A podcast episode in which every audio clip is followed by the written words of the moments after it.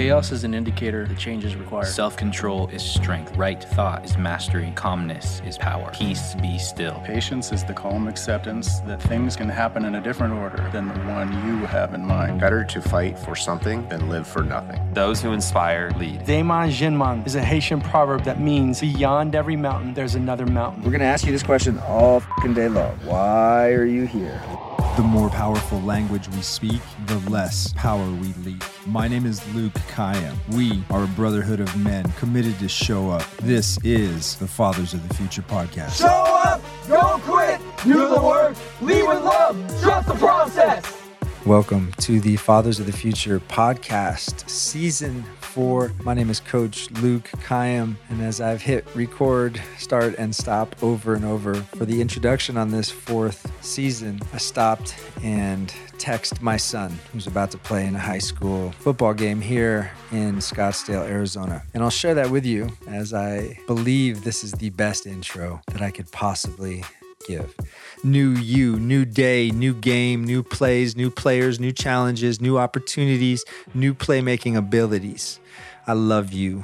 Now be the damn dog of that team on both sides of the football. And so there are some things in life that a script will not work for. As I share this open dialogue, this platform with you, if you're a new listener, that's what we do. And if you're a return guest, we thank you for coming back and listening to this show that truly is committed to inspiring men to lead, to become champions of their own life story, to be the hero in as many opportunities as they have each day, to either play that role or choose to default to being the villain or the victim. And so this movement is truly about empowering, inspiring, impacting, and educating men to become better, better husbands, better fathers, better leaders, better human beings. Season four, Fathers of the Future podcast, experiences seventy-six, seventy-seven, and seventy-eight are all part of our first three-part series called The Trilogy. Each trilogy will have a dedicated theme, an idea, a concept, or a genre that all three of the men that we sit down with will have some type of training, experience, or possibly even a hidden message inside of. This first trilogy, I welcome my guests, Wes Edwards, Brad Larson, and Jeff Strange. Not only are these faith-based men, they're part of a brotherhood, and ultimately, they share the same core values with the men that I choose to call friends in my life. It's been a while, and before we get going here, I just wanted to welcome you to the podcast. This is your first time here. We're about to go deep. We're about to get live. We're about to go raw and discuss life, discuss fatherhood, discuss the journey for a lot of us in between faith, spirituality, religion, belief, and the void. And so if you are a returning listener, good to know that you are still there, that the Fathers of the Future movement is strong and that it is growing. We've taken a season to uh, remaster the purpose and the intention of this podcast, of this message, of this mission. And I am pleased to be here with one of my friends, one of my clients, one of the Fathers of the Future, a spiritual gangster, my man, Wes Edwards. Welcome to the show, brother. Thanks for having me, man. Good good to be here. Yeah, so we, we've this is probably the only run it back we've done where we've actually recorded an episode, sat on it for a few days, a week went by, summer went by, and then we said, hey, let's do it again. Yeah. Let's come with a little bit more firepower, a little more energy, a little more intensity. Yeah, a little bit more. And so you're the man that that we chose to have sit here in the dojo in H Q in Scottsdale, Arizona, and and go deep, man. And so we'll get after it right away. For me, I'm yeah. I'm very open and vulnerable about my journey into spirituality. And uh, I've even written some information, uh, a kind of a blog and a message a few years back that said, hey, I lost my religion. Mm-hmm. And in that process, I found my faith, I found my spirit, I found my God, I found my voice, which then led me to a church, which was where I was able to find you and mm-hmm. another large group of men, of brothers, to have a church family. And so it, it's a progression, it's an evolution. For so many of us, especially us men, we just stop. We stop mm-hmm. practicing. We stop uh, uh, praying. We stop believing. We stop going to church. We stop even caring. And so I'm one of those guys who believes in the ability to not stop, but start, stop stopping, mm-hmm. right? Regain, restart this practice, this journey, this evolution into a connection and a relationship with a higher power.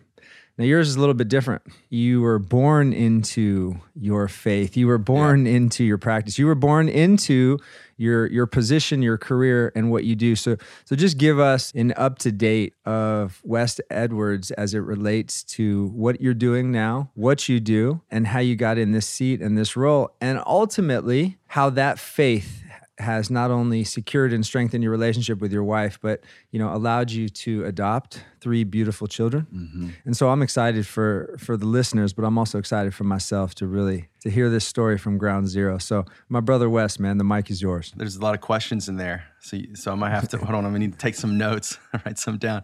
Uh, yeah, my parents are pastors, and so I, I grew up in the church. What's interesting though is probably about two thousand five, two thousand six. You know, I was questioned pretty hard, and I was questioning pretty hard because I'm also a little bit of a skeptic as well. I'm um, trying to see the the glass is half empty, not necessarily half full. Like, what's what's real, what's not. At the same time, too, I started to, like, from a personal standpoint, started just read philosophy and read Christian philosophy and start to try and understand why I was the way that I was. So when you're born into a Christian home, well, you're just expected to be a Christian, and you go to church. When I was a kid, you went Sunday, Sunday night, Wednesday night. Yeah, may have some dinners in between. You also might have some uh, church, extra church services during the week. And so it was, it, I don't want to say it was forced down my throat because my parents are, are pretty awesome. At the same time, I was immersed in church and immersed in uh, what the Christian community at the time would have been. So for me, it was just kind of a no-brainer. Of course, I'm a Christian. I'm around a bunch of Christians. And when you get older, your parents' faith is no longer valuable. When you get older, your parents' belief system doesn't just work for me or doesn't work for you, for any of us. It's got to actually become a reality for you. So for me, like when I was seventeen years old, I uh, was forced to go to uh, camp. And by forced, I mean my parents just made me come because, you know, they're parents. But when I was seventeen, we went to a place in Broken Arrow, Oklahoma, and it was a service, and I found myself surrendering to God. I'm I'm kind of brushing over a, a, a pretty broad stroke of events that took place. But in that, I found... Not only did did I b- believe in Jesus and I believe in God, but I also found other guys that I could look up to. And, and a f- mutual friend of ours, Brad Larson, I met him when I was seventeen years old, when he was nineteen. And he's been a constant in my life, which you've got a chance to be around him a little bit, and you can understand why, because he's just, he's he's one of those guys. He's just an amazing guy, and he's just been there. But at seventeen years old, my faith journey really became my own. And then in two thousand six-ish, two thousand five, had some good non-believing friends, if you will, some good skeptic friends, some atheists, all those good stuff. And I, I appreciate the conversation because I, I realize that I am not the center of the world and other people have different thoughts. And so they challenged me with some hard questions. And so I accepted those questions and realized that I couldn't answer some of them. And what was interesting in that time when I was being challenged by my own faith or with my own faith, it led me to just start digging. And I started digging hard, and I started looking at out things outside of my own faith. Like, wait a second, that guy's life is going well, but he's not a Christian. Because I had this thought process that if someone wasn't a Christian, then that means their life wasn't going well. And that's kind of what I grew up in. And then when you actually step away and look at other men or other people that you admire who are not believers, their life is going well. And you're like, wait a second, they don't have God though. We have a mutual organization that that we've been a part of. And I went to uh, an event there, and I watched a bunch of men, quote unquote, surrender with no faith in the room, admitting to a, affairs, all kinds of stuff, drugs, not talking to kids for years, and then they're making decisions to actually do the thing that they wish they would have done years ago, and they're committing to it. No, no faith in the room. I had to contend with that because I grew up thinking that Christian good, everything else trash, bad. Their lives are horrible if they don't believe in Jesus. It's just not true. In fact, I would actually say the opposite. When you start believing in Jesus and who he says he is, your life actually probably becomes a little worse because you're you're going to find rejection, you're going to find persecution, and if you hop over on the pond, across the pond, people are getting killed for saying they believe in Jesus. So it's it completely changed my thought process once I started digging philosophy, C S Lewis, John Lennox, uh, and some other guys that I appreciate who are not only philosophers, but they're Christian philosophers. And every argument that I could come against my own faith, there was a counter argument that was just as viable to talk about the existence of Jesus historically and spiritually and what that was for me. And I found myself becoming more of a believer in Jesus through that whole entire journey. And that's a long journey, but even to this day, I love I love reading John Lennox. I love reading C S. Lewis. I love these guys because they're freaking savages, man. They're like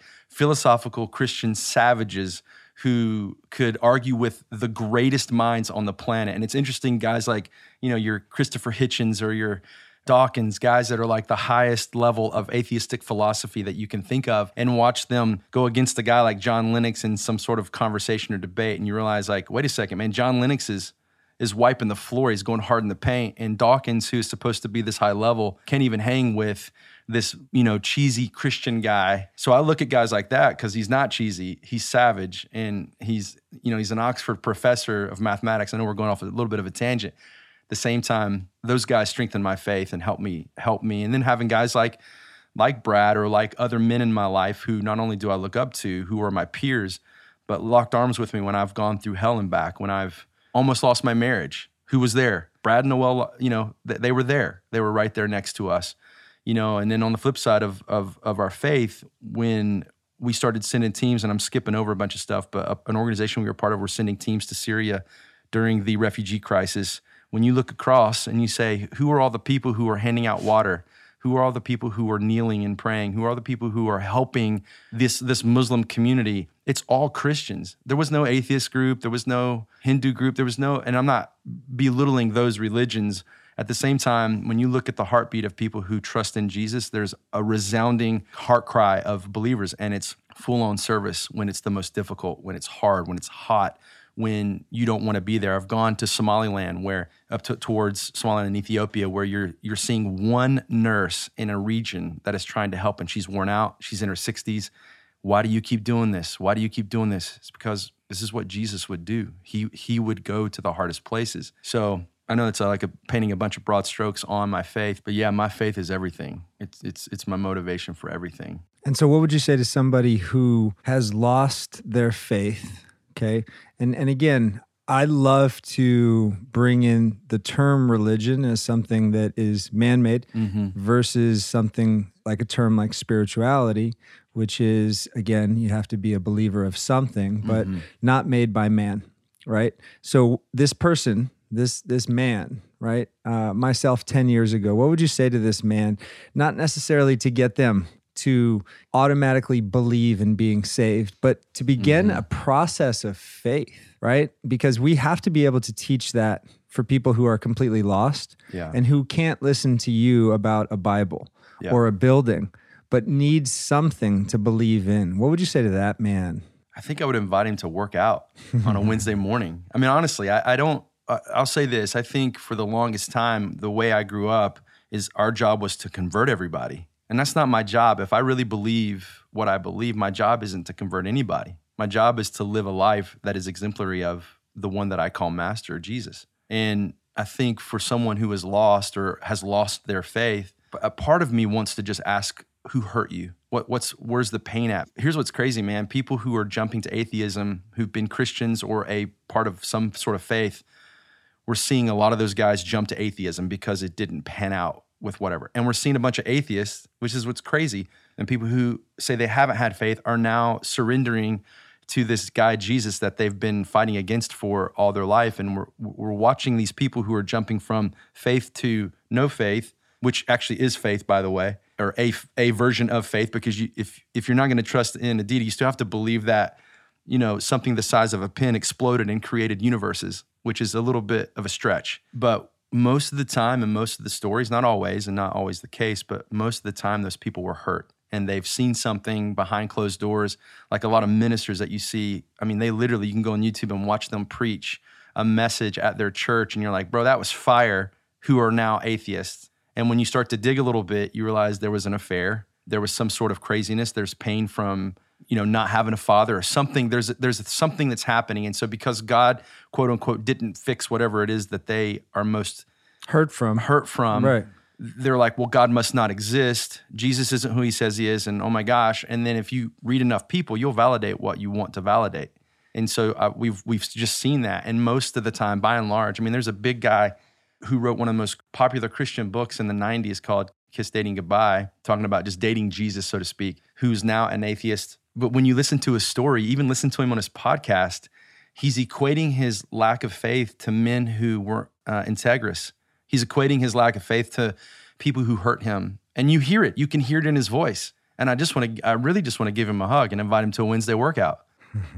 Because, I mean, once you get around other men and you realize that that actually believing God or even in believing in Jesus isn't as much of a stretch as we think it is, and I don't have to actually lay down my intellect or my philosophical ways of thinking to believe in a person who is Jesus, you can watch how the merging of intellect and faith become one. And it's really a beautiful thing. Yeah, so to go a real roundabout way of answering your question, I think I would just I would just want to hang out. I don't think I would even say anything about faith. And in your moments of questioning, like, bro, what do you, what do you got? Like, what's your question?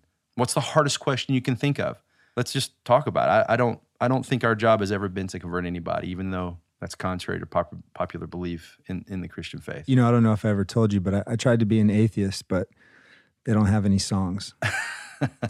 I heard that joke a couple weeks ago, used it a couple times. Let's go back to that conversion piece, because yes, you're right. That's probably the biggest fear, is when you get around people who are too intense with their messaging or their mission, mm-hmm. uh, it feels forced. It it feels very uncomfortable, mm-hmm. and people feel like, oh, well, I can't hang around them or that group because they're going to try to convert me. And I might have even had that wall, that defense mechanism up for a, a very, man. very long time. And so let me quickly share, you know, my story up to this point to get us in the same room where you and I have spent a lot of time together, uh, both personally and professionally, in understanding that uh, my explanation is quite simple. And this is how I, I I tend to live life in all areas: health, medicine, relationships, you know, sleep, rest, recovery, training, spirituality, meditation. Is when the door is closed, you can't go in. Mm-hmm. And so I choose to live a life where the door is always open. Yeah. Now, does that mean I want to go down a door of going back instead of forward? Do I want to start to, you know, think things that I used to think because I don't have a definition for them? Absolutely not. But I know if the door is open. For me, it was, I lost my religion. I began to practice spirituality. I began to be mm-hmm. open. I began to read, reading books on Christianity, on Buddhism, on being conscious, yeah. on, on, on information that exists, all while opening the door. That spiritual connection with myself allowed me to tap into meditation, allowed me to open a door into gratitude, which led me to prayer, prayer to my God, which led me to going through open doors with men like you who have done nothing but be positive male role models in and around my life. Mm-hmm. And for a guy who could not trust men for the majority of my life, It, it's been very refreshing, because that then has led me back into a church, but to have a church family for the very first time, even yeah. stronger to have a brotherhood of men mm-hmm. who you know, like, and trust, who are all just working towards becoming better. Yeah. And what's what's sad as I say that out loud is, like, you know, I was I was the cool kid in high school who knew guys who came from a very strong faith-based. And it was like, no, we were too cool for that. And so now fast forward, right, twenty-five years after high school, or thirty years, in, in my mid-forties now. Are we that old, man? Oh, dude. we won't we won't go down there. But most of our listeners, right, are are in their, you know, early thirties, forties. Yeah. In in understanding that life is this pr- massive progression. And so I'm I'm very proud of my journey to this place, because it has enriched my life. It has strengthened my relationship with my family. It has helped me get through very, very hard, often times of scarcity, mm-hmm. is to know that, man, I'm not doing this alone. You know, one of my greatest revelations, and I'll use that word uh, here in, in this room with you, Wes, but one of my greatest revelations was in a Sunday service with you, and the the pastor's message was that Father God has always been there and will always be there for you as your father. And so, you know, I'm a forty-year-old crybaby in this message thinking, man, I've never met my dad. But God has always been with me, and he's always been my father, and he always will be. And man, you know, that's that's an awakening message at, at any age, right? And so that's my journey. I share it. I'm open about it. I don't fear, uh, you know, one of the things that you said about, you know, prosecution of, of being a Jesus fan. You know, nowadays you get prosecuted for everything. Mm-hmm. And, and so you can't fear what other people think about you. Yeah. What you have to believe in is is who you are and what's best for you in your life. And I know a relationship with and a relationship without God, my life is better. And so maybe that's not for everybody out there, but that's my take on spirituality. Your take, again, on how you got here is much different. You've never been the uh, Ned Flanders of, um, you know, uh, Christianity or faith. You've always been very authentic in that. And I think that's why it does feel so natural, right? Explain to us about that, about just opening the door for other people, inviting them to a fight club, and as that relates to what you guys are doing differently. Yeah, I mean, I just we just do what we like. Like I like uh, not only human human beings. You know, when it comes to the, even the skeptics, like just inviting them in the process. Like I remember sitting next to a guy at work fifteen years ago who is now just one of my one of my dear friends here in the Valley. You know, and he, I don't know how he knew that I was a Christian, but that that guy leans from from his chair, he leans around just like if it was a sitcom, and he like leans over, you know, so I could see his head, and he's like, I bet you think God sat you next to me so you can convert me, right? And I just was like, what? What are you talking about? And so I I I realized that he was come he was gonna come come pretty hard at me on having no faith versus this guy that he knows that has a faith in Jesus. But over the course of a few years, I mean, we started the adoption process for my oldest son, and he couldn't understand why I would adopt, much less adopt, so that my family becomes biracial. And I remember moving away from Phoenix for a time, and we came back to visit, and I said, hey, I want to come see you. And we came and saw him, and of course, my wife Tanya was with us, and my son, who who is now my son Rivaldo at the time, he walks up to our car from where he's working, and he, you know, looks at us, looks at my wife, he goes, hey, I don't believe in that Jesus stuff, but I but I got a W W W D bracelet on. It said, what would Wes do? And somehow or another, my relationship with the Lord influenced him enough to where he he no longer became mad at Christians. He, he even opened up the conversation because I wasn't afraid of his questions. Fast forward to what you're talking about, what we do with men at our church. Like, that guy's welcome, always. That guy's welcome to ask hard questions. He's welcome to come with his pain. He's welcome to come and say that we're We're morons. He's welcome to come and say, you guys are idiots for believing in some sort of spooky, magical thing, fairy tale in the sky. He's welcome to say all that. But it's like, bro, let's do some push-ups. And so like having, you know, a culture where we do things that all most men like, like when it comes to working out, when it comes to doing hard things, when it comes to showing up when it matters most, when it comes to being the husband that you're supposed to be, when it comes to showing up for your kids, like these are the things we all want. Atheists want that too, or people who are spiritual want that. We all want that. We just don't always have a path to get there. I think we, I think we've done a good job with creating a framework for getting men to to doing the things that they want to do, going from a fixed mindset to a growth mindset. You know, little Carol Dweck in there, like that whole idea of of that. I think by and large, the churches, they suck at this. They have a service. You come listen to a guy lecture for an hour, and then you go and you you, you kind of figure it out. I'm not sure what to do. We don't do that because come, it come back on Christmas and Easter. Yeah, come back on Christmas and Easter, right?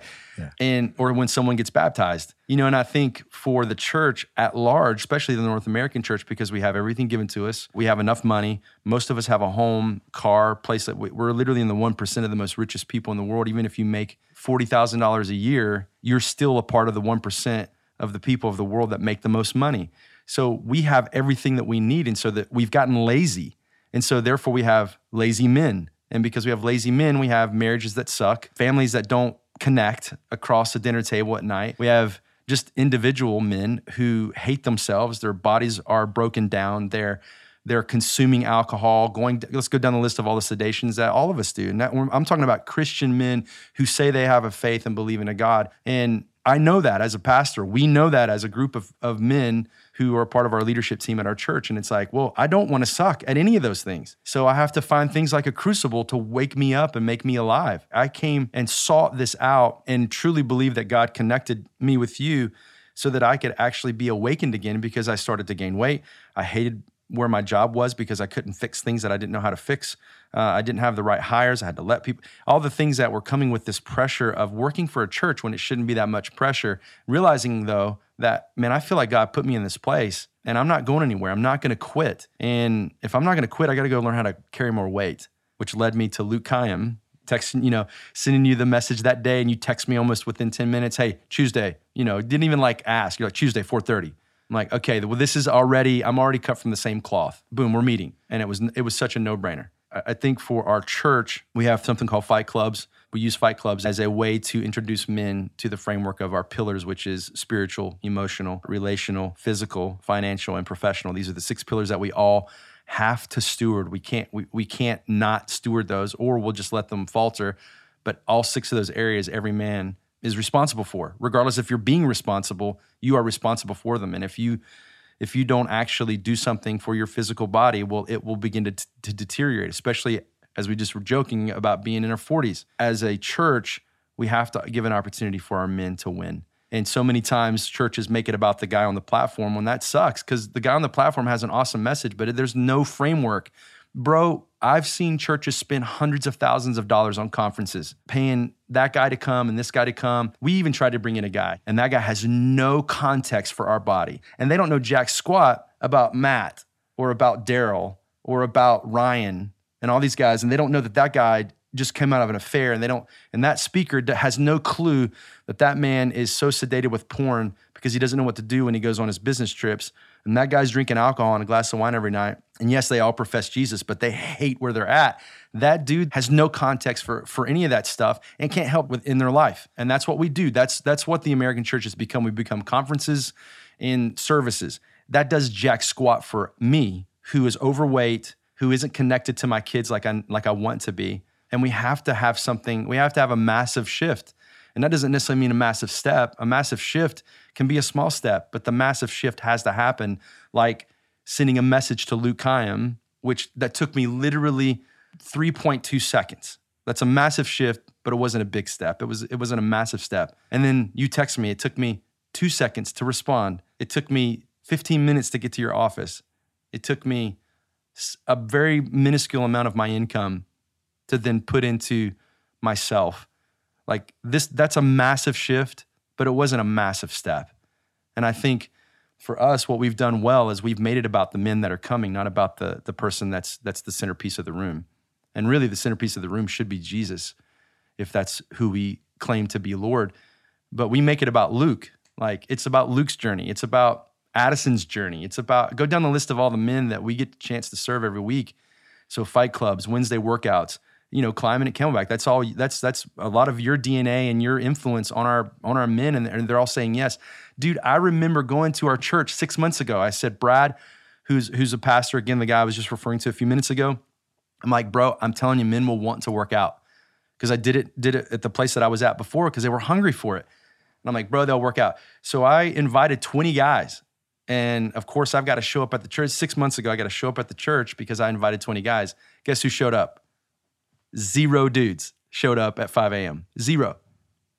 And I'm like, you know, man, I was freaking out. I got up early, and they're like, you know, I'm like trying to, I, I could have slept into, you know, but I stayed there and I created this workout called the Four Corners just because I was bored. And I'm like, well, I kind of had to make up something anyway for them to come and work out too. So I guess I'll just do the workout myself, which we just literally did with our boy Jeff.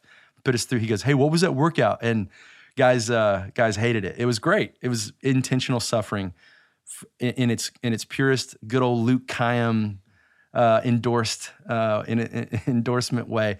But like showing up, being the only guy to show up, well, great. Well, that set a tone, because then it influenced the most influential guy in our church, other than our pastor, which is Brad. And there's there's more influential people, but when it comes to the men, Brad's just had a lot of investment there. So then when Brad jumped on board, because we were texting that very morning, like, bro, we could do this. We can do this. Next thing you know, he invites it. I think you jumped onto it. We didn't even realize we were going to do it every week, but it's like, hey, we're doing this, right? And next thing you know, you've got, last week, what was it, thirty-five guys are showing up. That doesn't sound like a ton, but when it was just one six months ago, and then it was four four months ago. And then when it was only ten or eleven and half of them were coming because you invited them, you know what I mean? It's like, next thing you know, it starts to grow and people realize like, wait, this is a brotherhood that's being formed. And it's not about doing push-ups or doing bear crawls. It's so much more about putting our arm, arms around our brothers like Madison, who, uh, not Addison, who we just talked about before, who just had a baby boy. Congratulations, Addison. If you ever listen to this podcast, it's the day after you had your boy. Madison, here's a, here's a young man who shows up to these workouts and then has the audacity to pray that if we're going through something, God, I pray that you be with him today. I pray. There's a man who who lost his wife in a in a really tragic, tragic way. And he's got to carry that weight. And yet he's showing up, you know, dude probably weighs one hundred fifty pounds, one hundred sixty pounds, flipping a three hundred fifty-eight pound tire and praying that I'm going to be good. God, if they're going through something, I pray that they that they see peace in you today. And he's praying this. And I'm like, how, how does he, how does Madison have the amount of strength to be able to not only flip some tires that's twice his size, but also like pray for us when he's literally carrying the heaviest weight of, out of all of us. Like, to me, that's a man that I can follow. And he's in his early twenties. And, and how do you know that your bad day is really not that bad unless you're around other people, specifically yeah. other men sharing those stories? Yeah. Like, you know, I, I rolled up that morning, let's call it grouchy, right? I, yeah. can, I can be grouchy, especially in the morning, especially around other people, which is why I don't own you a gym. You guys like me coming and patting you on the shoulder, what's up, Luke? Yeah, which is why I don't own a gym anymore. But like, I was grouchy one morning, and in, in the warm-up phase, Brad told me, hey, that's Madison. Madison mm-hmm. lost his wife this way. And you think about what you're going through. And again, you don't realize it in that moment. You think it's all about you. You don't mm-hmm. realize what other people are going through. And so having that unity and that, you know, tribe to be able to share. And sometimes, you know, you're going through some hard stuff, but sometimes you need to hear what someone else is going yeah. through and realize that your problems are probably pretty small. And so let's yeah. use this as a tie-in now for what you and your wife did do. You didn't just adopt one or two kids, you adopted three kids from Haiti. Mm-hmm. And so let's let's go into that phase of your your journey and your faith and your ultimately your why, which makes you a father of the future, but how you got to that decision and how you got to these boys and, and who are they and how how do they be, become Edwards now as you change the the outcome of your family lineage? Completely. My my family tree goes from French, Irish, something, whatever, American to Haitian, African in one generation, you know? Like, I always think about my family tree had to lead up to me, and then the bloodline stops with me and then gets transferred and passed the torch to these three boys who are just, in, all of them are incredible. Yeah, my wife, since she was a little girl, all of her Barbie dolls, her teddy bears, all of her stuffed animals, they were all her foster kids. So when she played with these toys or these these figurines, they were all her foster kids because she had a friend who was in foster care, who was adopted. And it just stuck with her for some reason. She's six years old saying, these are my foster kids. This is my teddy bear. This is my foster kid. So she's always had this thing in her that just drawn to, to kids who didn't have parents. You know, and then of course we meet, we date, we get married, and that's still on her heart, but it's like, nah, we're gonna have some biological kids and we're gonna have fun trying too. We're gonna get after it, you know, like just, we're gonna we're gonna have our own kids. And so a, a decade goes by, we're still not even, we're not even trying to have kids. I would be ready and she wouldn't be ready. She would be ready and I wouldn't be ready. And so we just, we just didn't have kids. And, you know, year twelve or year year eleven really, we took a trip to Haiti just post, post the earthquake uh, in March of ten. It was just to just to go be a blessing to an organization that I had gone to four years earlier because I was seeking my own, again, talked about my journey in two thousand five and two thousand six. I was just seeking a little bit, and I had gone to Haiti just to get clarity and just to be a part of something that was bigger than myself. And that that place left an impact because I didn't realize that those things existed, like orphanages like that exist. I knew they used to exist in the U S uh, a long time ago, but it just is, it's interesting. You just seeing kids that were Either either abandoned. There's a whole, that's a whole nother podcast on how kids become abandoned because sometimes it's there's a corruption side of adoption. So you have to be very careful with what you're doing. But that being said, we went to uh, the Koresh is what they call it, which is basically like a rehabilitation center for children, uh, being that, you know, they're drinking dirty water, drinking water with rat poison, you know, causes them to have their heads to swell and just all kinds of disease and stuff like that. So these kids are coming to this place to become healthy. Some are abandoned, so they do get adopted. Some are reunited back with their parents after they're healthy. So we went back to this place in two thousand ten. And when we went there, a little boy named Rivaldo was there. He was one year old. And I, I have a video on my phone from that time of watching how all of the kids who were there will go to anybody. But that little boy would not go to anybody else. He would only go to Tanya. He would, he literally would be like, if you walked to go pick him up, he would like sh- turn his shoulder like, eh, you know, like a, li- you know, a little kid. And he didn't really talk much. So he just made like, eh, noises. You know, he's hearing English and Creole, so he couldn't make up his mind. So he just made noises, eh, you know, kind of a thing. And so you go to pick up Rivaldo and he would turn his head, you know, or whatever. Once he latched onto Tanya, man, it was like he would not he would not want to be with anybody else. He didn't want to play with anybody else. And there's a video where my wife is walking through where the kids sleep. And when she walks by that door, none of the kids get up. None of them. There's like twenty kids in this room. You can see Rivaldo, though, in the background because we weren't allowed to, to film the kids. They were just kind of just, you know, just taking footage uh, to remember what we were doing. You see Rivaldo in the background. You see him get up, and he's and she even says, like, look, look who's coming to me, you know. Just a sweet boy, and he was in the middle of an adoption, and so he wasn't even available to adopt anyway. So that was that was like day one and two, and I'm just there to help. I'm not there to have like my mind changed. I'm not there to say like, hey, I want to I want to be a, a, a dad who adopts. But long story short, come into the week, I felt like God was moving on my heart to be like, hey, you need to be open to this. Th- this is your story, and I started to like get overwhelmed by it because now I start to think about that kid who uh, is already in an adoption process, so he's not available to adopt anyway, born on the side of the road, was only four point four pounds when he came to the orphanage, literally had sugar water for the first seven, eight days of his life, known, completely emaciated, skinny, you know, ribs, all that stuff. You you just see this little boy when he came there, and now he's one years old, and he's back to health, and he's he's uh, he's a beautiful little boy. And by the end of the week, just being there in that environment, of course, you're gonna be you're gonna be moved. Who wouldn't be moved? And as a man of res- that is prides himself on responsibility, how could I like look at all these kids and one of them legitimately needs a home? How could I say no to that? That's that's my thought process. But I also understand too that when you're emotionally charged, you have to take some time away from that to really see if this is real. So I told Tanya, I'm like, I think God's moving on my heart here. I said, but I'm not making a decision right now. I, I need some time away from this orphanage to not be around them, to be back in normal life. And let my emotions die down so I can hear clear, clearly and not make an, an emotional decision that could be detrimental to us and our relationship and to the child. And gosh, after two, three weeks, man, getting back into normal life, I just could not shake. And every time I thought about Rivaldo, I would lose it. I would freaking lose my mind. I would be driving down the road with tears coming down my face, thinking about kids who who don't have a home. And so I told Tanya about three or four weeks after that trip, I'm like, all right, I'm in. Like, what what do we do? So she started the process. And of course, he was being adopted. So, and you can't, you don't choose who who you adopt. They choose for you internationally. And so uh, long story short, the people who were adopting backed out. And this whole time I kept telling Tanya too, I'm like, hey, you got to chill out on Rivaldo. He's not available. And I don't want your heart to be broken. Again, my skeptic side of me was like, or my glass half full was like, hey, you need to be real here. He may not be available to adopt. So calm down, you know, with your, and she's like, that's our son. He's our son. We did another trip that same year, about seven or eight months later, went back, Rivaldo sees her within an hour. He's attached. He cannot, like, he will not go to anybody else. He will not play with anybody else. And so how long was that process between then and when they, when the, he came to home? Uh, yeah. A year and a half, which is, which is actually relatively short. Most adoptions, like my my second adoption with our middle middle boy and, and baby boy, was probably about a four year process, mm.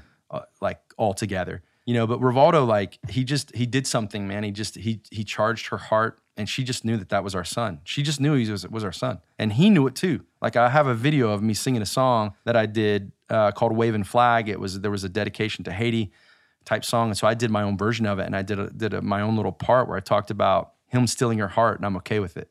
I'm good with our son or that little boy capturing her heart. I'm okay giving it away to him, you know, and because he did, he, he absolutely captured her heart. Mm. Uh, and she knew that was our, I mean, she just knew it. She knew he was our son. She was determined that that was our son. And, and then how soon before number two and number three? And tell us about those. So Angela and Frankie, that was. And uh, they, they are related? Half brothers. Half brothers. Yeah. So we were kind of dragging our feet because we knew we wanted to, you know, because our family's biracial, because obviously my son's black, he needs siblings that not only look like him, that that are probably have at least some sort of connection to where he's at.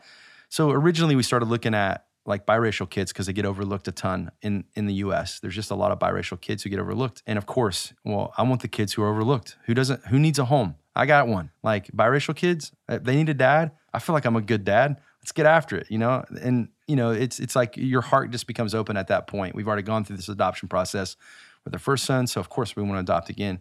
So over the course of time, like my wife just felt like we're, we should adopt from Haiti again, and we were dragging our feet. No joke, man. Like we were we were literally like, oh, should we? Shouldn't we? In one week, one of her friends that lives an hour and a half away sent us a check for two hundred fifty dollars that said Haitian adoption in the little memo. Well, two hundred fifty dollars, that's the cost of the application fee. We went to dinner with some friends, literally sitting at the at the table. No, no, no, we were in the car, and they started to talk about this money that they had from an, from a car wreck that they got from the insurance company. And Jeff looks looks at his wife and kind of smiles and like, hey, this car wreck thing, we got a check for two thousand dollars. And we looked at each other and we knew it's not our money. We have to give this to you. We have to give this to you. Well, guess how much the home study is? two thousand dollars. So in one week, in the span of six days, we had the application fee and the and the cost of the, of the home study that you have to do to get started into the adoption process. So both Tanya and I were like, I guess God's trying to get our attention that we need to be jumping on the process of adoption. So, uh, and then she just said it's Haiti. Like she she had she had some some experiences with her that revealed that, hey, we're going back to Haiti. And so we actually signed up to do special needs, which is, you know, that's a lot of kids in in Haiti, just ailments. And so we just signed up for special needs and siblings, like, because no one adopts siblings and people don't really want kids with special needs. And so um, when they're going through the adoption process, and as much as it sounds like it's a lack of compassion, kids with special needs are hard. And sometimes if you don't have context or even a, an ability or the money, it's it's hard to say yes to kids with special needs. But we're in a place where we could say that. And so long story short, siblings, older brothers, pretty normal. But Frankie has bilateral club feet. His feet didn't fully develop. Plus, they were also bilateral uh, club feet. So they were kind of turned up in to the, to the ankles were turned. The bones were were twisted or curved. But we're like, of course, they need a home. We're in. And so how long have you had all three at home now? Rivaldo's been home for eleven years, mm-hmm. and Angela, Frankie, Angela and Frankie have been home for three and a half years. And they're all they're all grade A, one hundred percent Edwards. What would you say to somebody out there who is um, not able to have kids, who wants a family, who's thinking or contemplating the adoption process? Well, there's a couple things. One, I would say naturally, you need to be on the same page with your spouse. Your husband needs to be on the same page, because if If he's kind of just doing it because you want to do it, you'll be miserable. We've watched marriages split up because of adoption, and it's because the parents weren't on the same page, nor were they even thinking the same when it even comes to how we parent. What's made Tanya and I so successful in our, not only our decision, is because we both made it together as a team and realized that this was going to be hard and it was going to be difficult. And at the time, the racial stuff wasn't a big as big when Rivaldo came home, but we knew some racial stuff was going to hit us because we're, we're a biracial family. We're white parents with a black child, and everyone's going to look at us as soon as we walk in the door, and it's going to have some consequences and some ramifications for it. But you've been around me long enough to go like, well, I'm just going to walk up this mountain, and I may, it may take me a long time to get to the top, but I'll I'll walk up this mountain because that little boy needed a home, and I can be that guy, not his savior. I feel like people even look at parents who adopt as saviors. We're not we're not any kid's savior.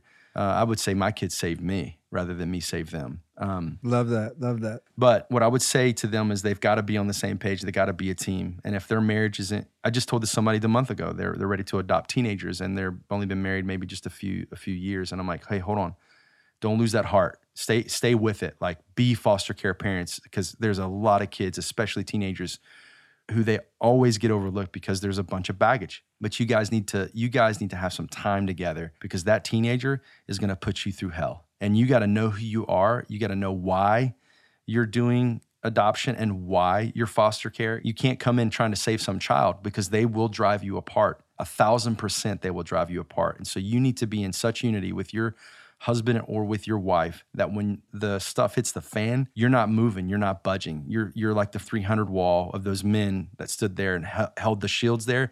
You have to be that locked in arms to, to stand there, because you are going to get berated with all kinds of stuff.